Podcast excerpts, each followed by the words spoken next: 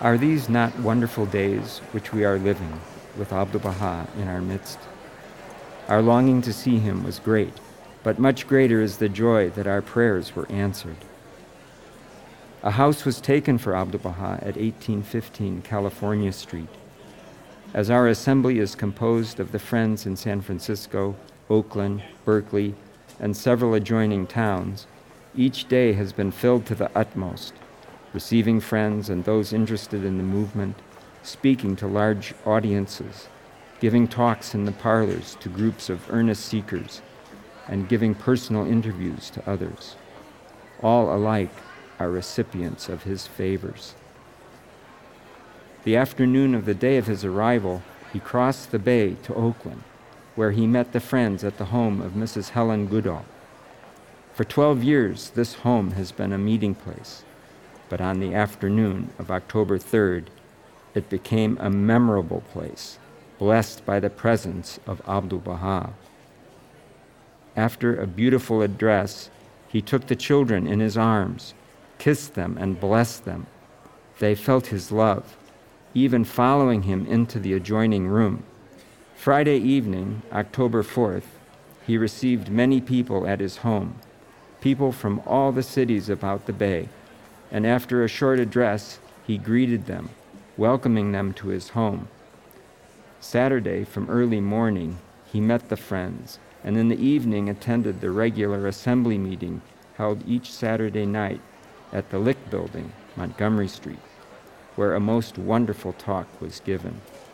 Sunday, October 6th, two public addresses were given.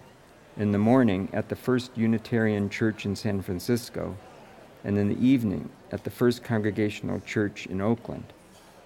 Monday was also a busy day with interviews, talks in the parlor, and in the evening, an address before the Japanese YMCA of Oakland. This was a most interesting occasion, for the words were spoken in Persian, translated into English by Dr. Farid, then from English into Japanese by Reverend Kazuhira. It was a marvelous mingling of the East and the West and the islands of the sea.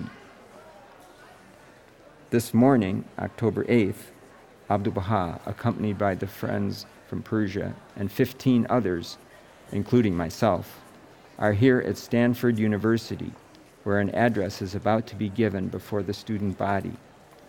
You can hear them now. 1,500 enthusiastic students waiting attentively for his address, the theme of which is the oneness of all phenomena. Let's go in now. President David Starr Jordan will be introducing him soon.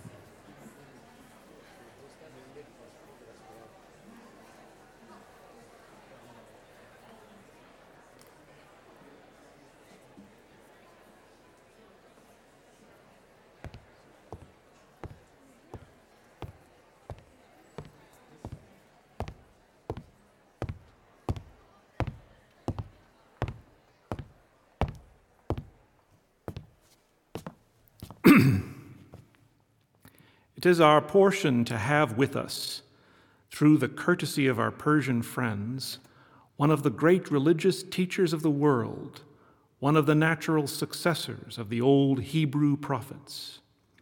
He is said sometimes to be the founder of a new religion.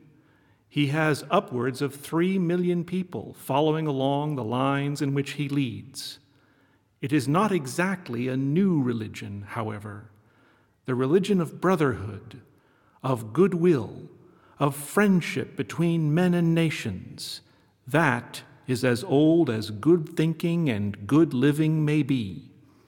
It may be said, in some sense, to be the oldest of religions. He will speak in Persian. He will be translated by Dr. Amin Farid, a graduate of the University of Illinois and also of Johns Hopkins University. I have now the great pleasure and the great honor also of presenting to you Abdu'l Baha.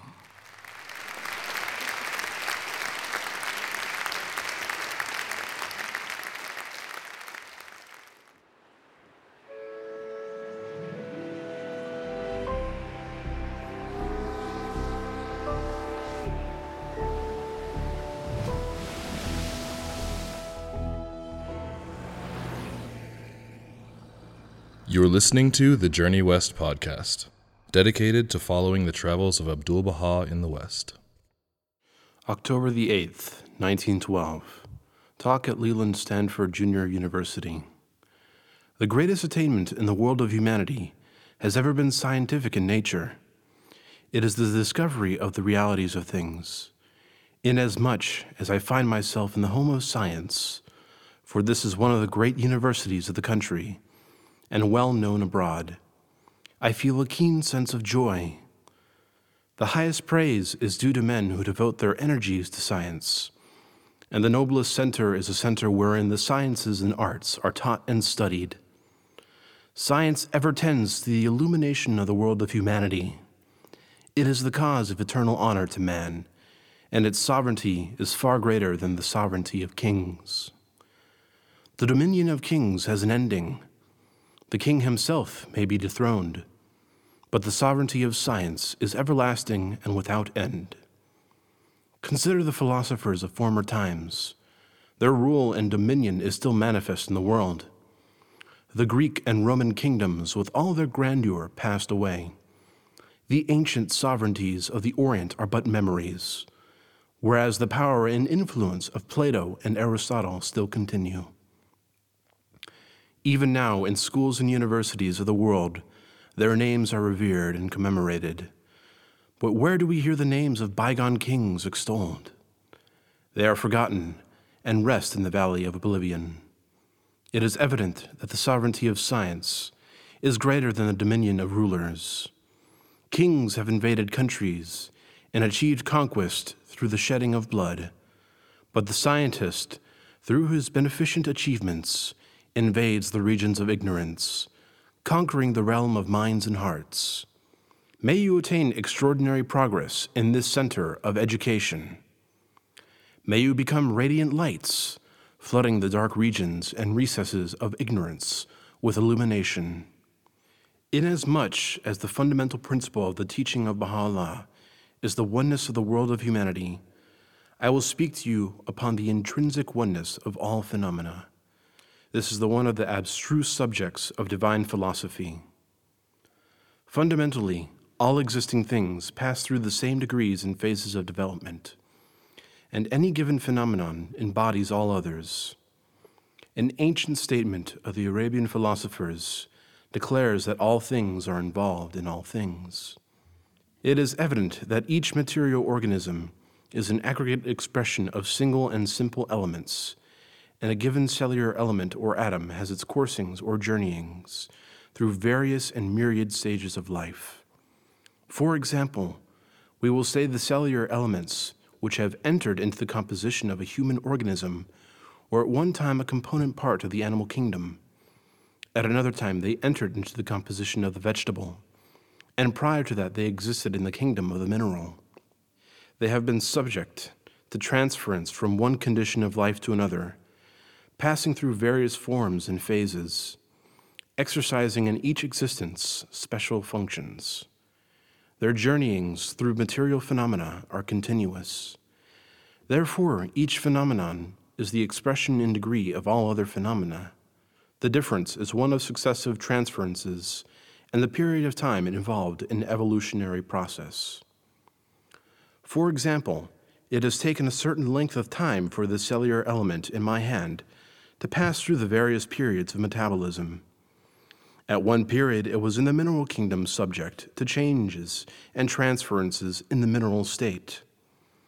Then it was transferred to the vegetable kingdom, where it entered into different grades and stations. Afterward, it reached the animal plane, appearing in forms of animal organisms, until finally, in its transferences and coursings, it attained to the kingdom of man. Later on, it will revert to its primordial element state in the mineral kingdom, being subject, as it were, to infinite journeyings from one degree of existence to another, passing through every stage of being and life. Whenever it appears in any distinct form or image, it has its opportunities, virtues, and functions. As each component atom or element in the physical organisms of existence is subject to transference through endless forms and stages, possessing virtues peculiar to those forms and stations, it is evident that all phenomena of material being are fundamentally one. In the mineral kingdom, this component atom or element possesses certain virtues of the mineral. In the kingdom of the vegetable, it is imbued with vegetable qualities or virtues. In the plane of animal existence, it is empowered with animal virtues. The senses, and in the kingdom of man, it manifests qualities peculiar to the human station. As this is the true of material phenomena, how much more evident and essential it is that oneness should characterize man in the realm of idealism, which finds its expression only in the human kingdom. Verily, the origin of all material life is one, and its termination likewise one. In view of this fundamental unity and agreement of all phenomenal life, why should man in his kingdom of existence wage war or indulge in hostility and destructive strife against his fellow man? Man is the noblest of the creatures.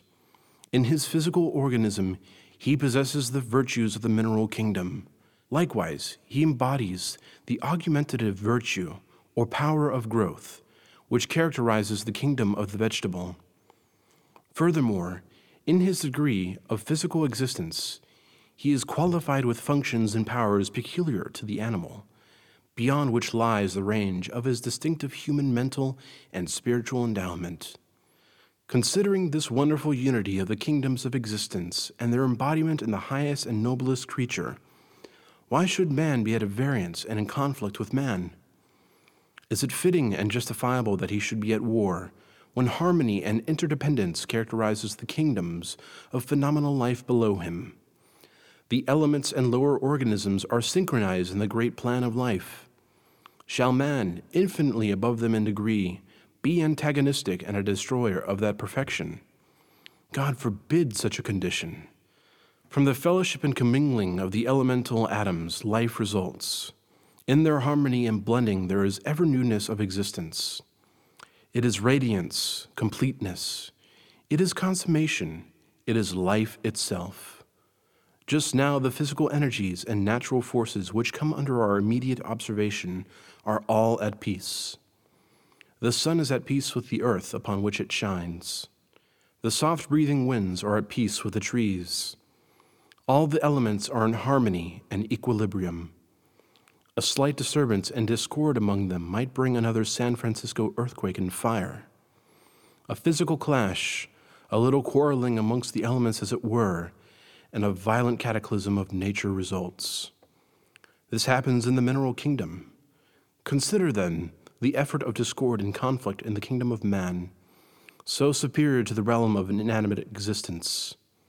How great the attendant catastrophe, especially when we realize that man is endowed by God with mind and intellect. Verily, mind is the supreme gift of God. Verily, intellect is the effulgence of God. This is manifest and self evident. For all created things except man are subjects or captives of nature. They cannot deviate in the slightest degree from nature's law and control. The colossal sun, center of our planetary system, is nature's captive, incapable of the least variation from the law of command. All the orbs and luminaries in this illimitable universe are, likewise, obedient to nature's regulation. Our planet, the Earth, acknowledges nature's omnipresent sovereignty. The kingdoms of the mineral, vegetable, and animal respond to nature's will and fiat of control. The great bulky elephant, with its massive strength, has no power to disobey the restrictions nature has laid upon him. But man, weak and diminutive in comparison, empowered by mind, which is an effulgence of divinity itself, can resist nature's control and apply natural laws to his own uses. If the animals are savage and ferocious, it is simply a means for their subsistence and preservation. They are deprived of that degree of intellect which can reason and discriminate between right and wrong, justice and injustice. They are justified in their actions and not responsible. When man is ferocious and cruel toward his fellow man, it is not for subsistence or safety his motive is selfish advantage and willful wrong.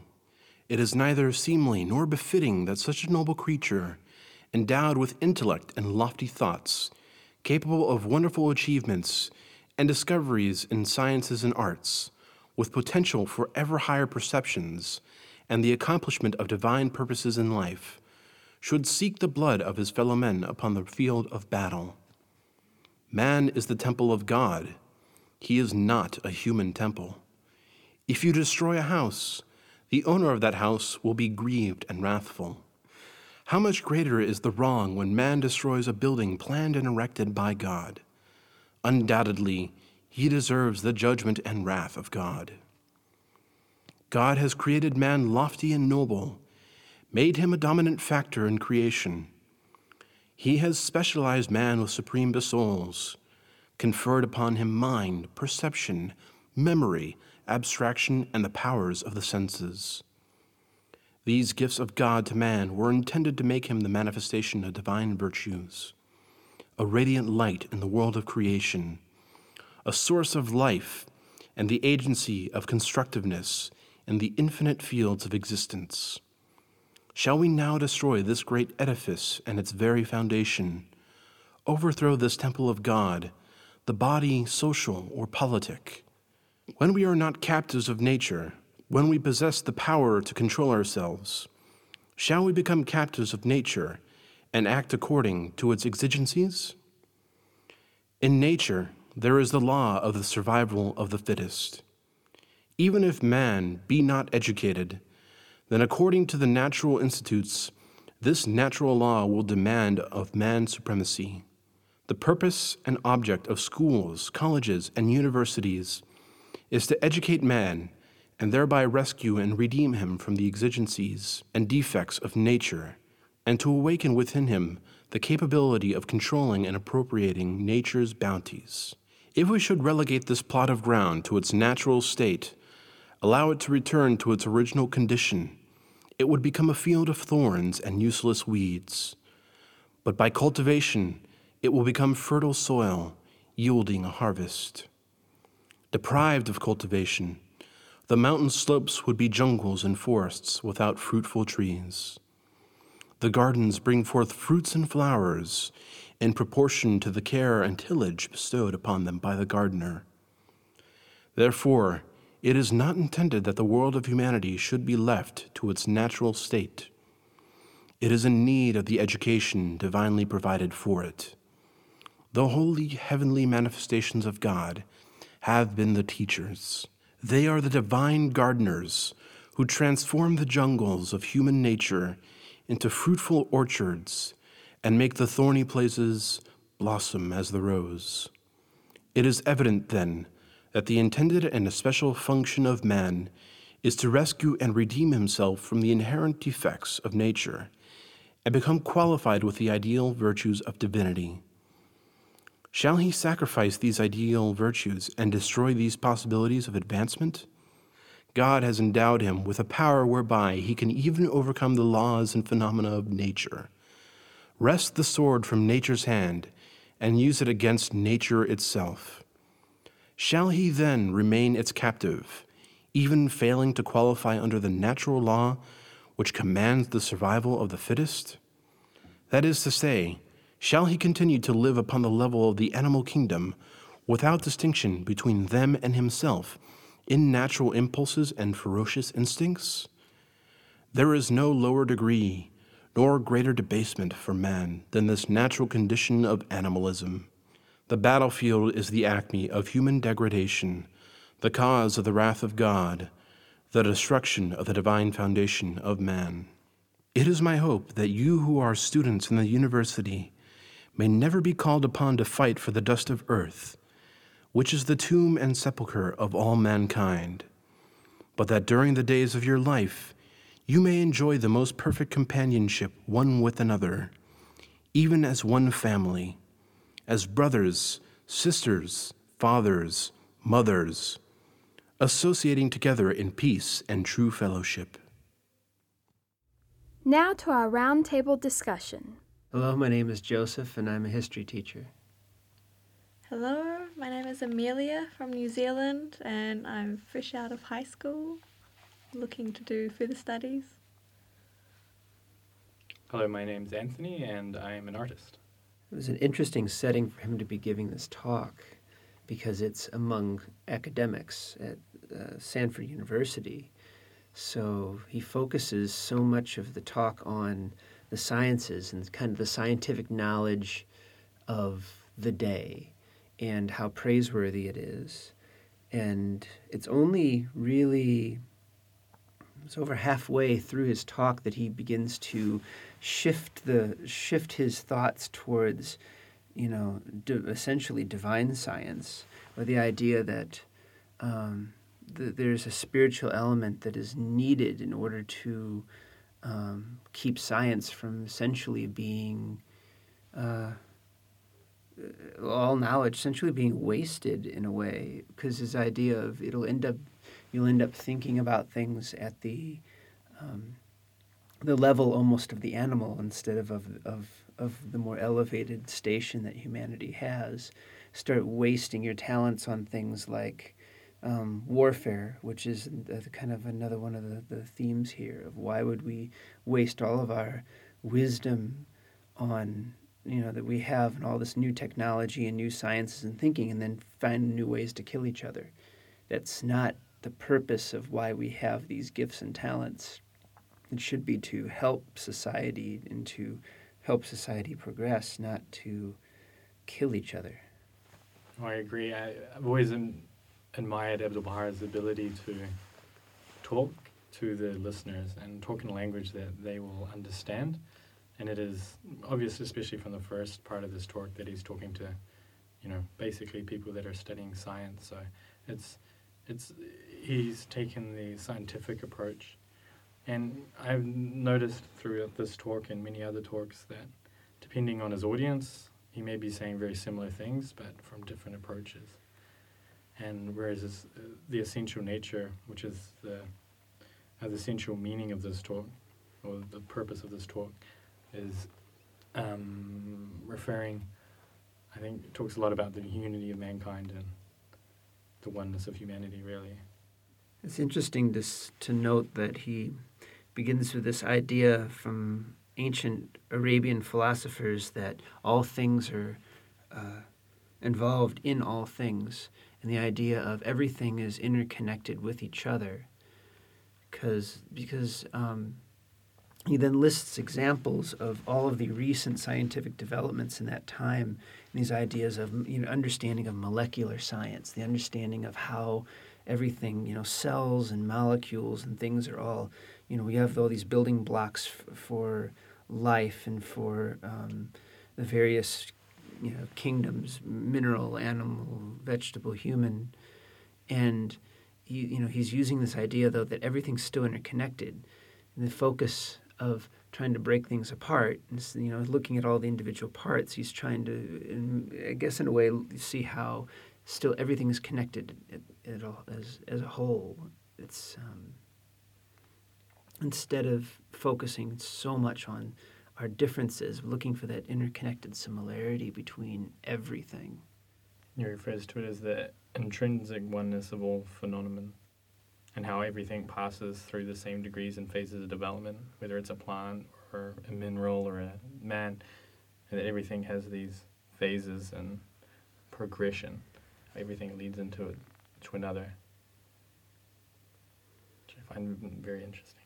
Even today, there's much talk about how all the ecosystem and different food chains, how all the different organisms, man, they all affect each other so much. If you can cut out this link or have small unbalances in any of them, it can make a huge effect on the whole. So Abdu'l Baha really highlights the divinity or the, the divine station of humanity when he says that all things except for man are, are uh, subjects or captives of nature, and that really beginning to see how man has, has the ability to control it, to control nature, manipulate it. Um, taking things that were very unknown and mysterious about nature and beginning to understand it for the first time and being able to do things like create light through electricity in the incandescent lamp, or at this point in history, people are beginning to fly for the first time, which defies the law of nature. Or submarines, I think he mentions as well later on. The idea of, you know, we can fly in the air, we can go under the oceans. Man, which is a very fragile physical creature, is, is learning how to harness these other realms below us in order to be able to rise above them in a very physical way. Yeah, one of the differences with man and other beings or life forms is how, as you say, they control the environment and adapt it to suit themselves, whereas other animals have to make their own physical or behavioral changes to survive in the environment. Yeah, and you see it today. The as science is progressing, a greater and greater level of environmental manipulation is made possible, and that both obviously has positive and negative effects. Um, I guess with great power comes great responsibility, and uh, we're not always the the best custodians of that power, and uh, you see a lot of damage is obviously done to the environment through irresponsibility, and it's an interesting concept that we've been given a capacity, and with capacity, generally, we give the more greater your capacity, more greater you have your ability to do both good and bad with it. And it draws back to that theme of unity because there's so many more people in the world today, and we're all using these advanced technologies, and we're all um, striving to improve our own personal lives, but at what cost? If the environment is being damaged in such a way, it's up to humanity as a whole, united, to be able to, as you said, be custodians for that. Yes, it's our obligation to carry forward an ever advancing civilization in what way we can. God, we were created rich, and in the hidden words it's mentioned, I created thee rich, rich Wherefore dost thou abase thyself? And in one way, we could be abasing ourselves by overexploiting this capacity that we have and the abilities of our mind to overexploit the environment or damage things. It's interesting, he's got this section in here about the, the purpose of schools and the purpose of education he says the purpose and object of schools, colleges, and universities is to educate man and thereby rescue and redeem him from the exigencies and defects of nature and to awaken him with the capacity of controlling and appropriating nature's bounties. So it's kind of a reminder of what the purpose is of education but then later on, he talks about the greatest educator being the divine educator, being the manifestations of God, and that that education is crucial for mankind to be able to progress and move forward. Something interesting to me was the how he talked about how all the elements are in harmony and equilibrium and mentioning about environmental catastrophes that can happen. And it's really lately in the world, maybe it's just me, but it seems there's been so many earthquakes or tsunamis and disasters. And you think, boy, is this just because the media helps transport the information around the globe quicker that we hear about it? Or is it because there's something on a spiritual level or due to man's behavior that it's also reciprocating on the environment and things that happen. There's a part here he talks about man is the temple of God. He's not a human temple. If you destroy a house, the owner of that house will be grieved and wrathful. How much greater is the wrong when man destroys a building planned and erected by God? Undoubtedly, he deserves the judgment and wrath of God. And I feel this talks about like the nobility of man and the sheer barbaric nature of harming another individual when you think about it. It's so much more greater than say like destroying a house. You know, this is a person that's created by God, and and yeah, has such a noble and high station. And one of those teachings that he brings up, that is brought up, said it already had been 50 years since Baha'u'llah had talked about the necessity of peace among the nat- nations and the idea of reconciliation amongst all the people because of the fact that they all come from the same source and that all people are essentially one humanity, which was such a radical, it's even a radical thought by today's standards to think about.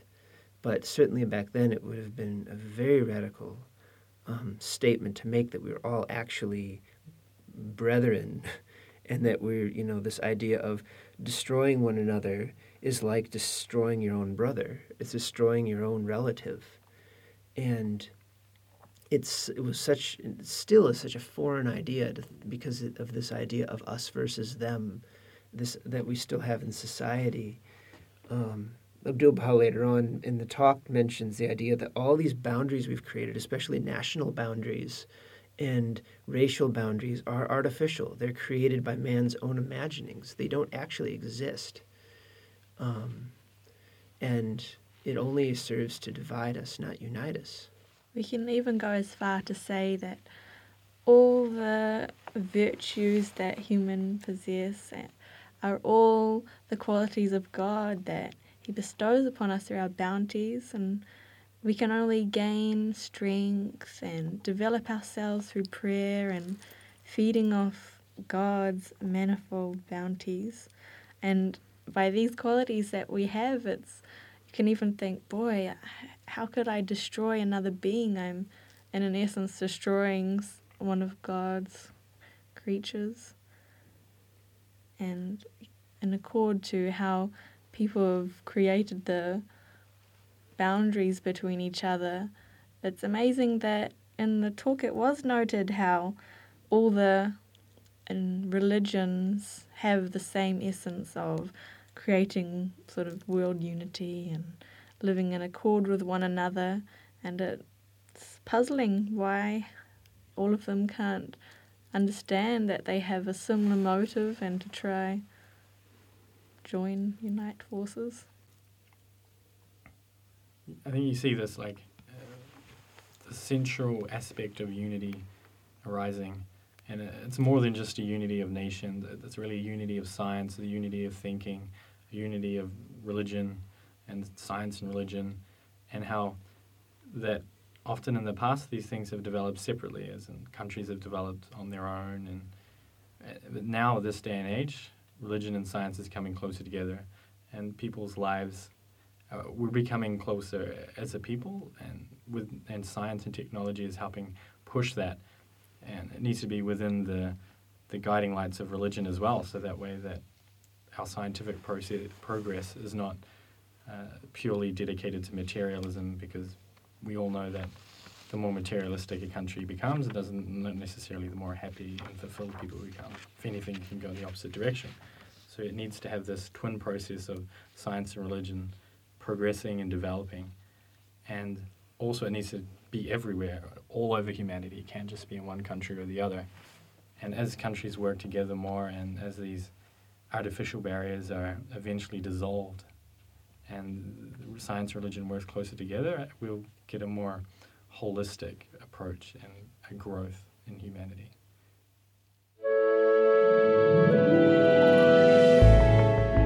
That's it for our podcast this week.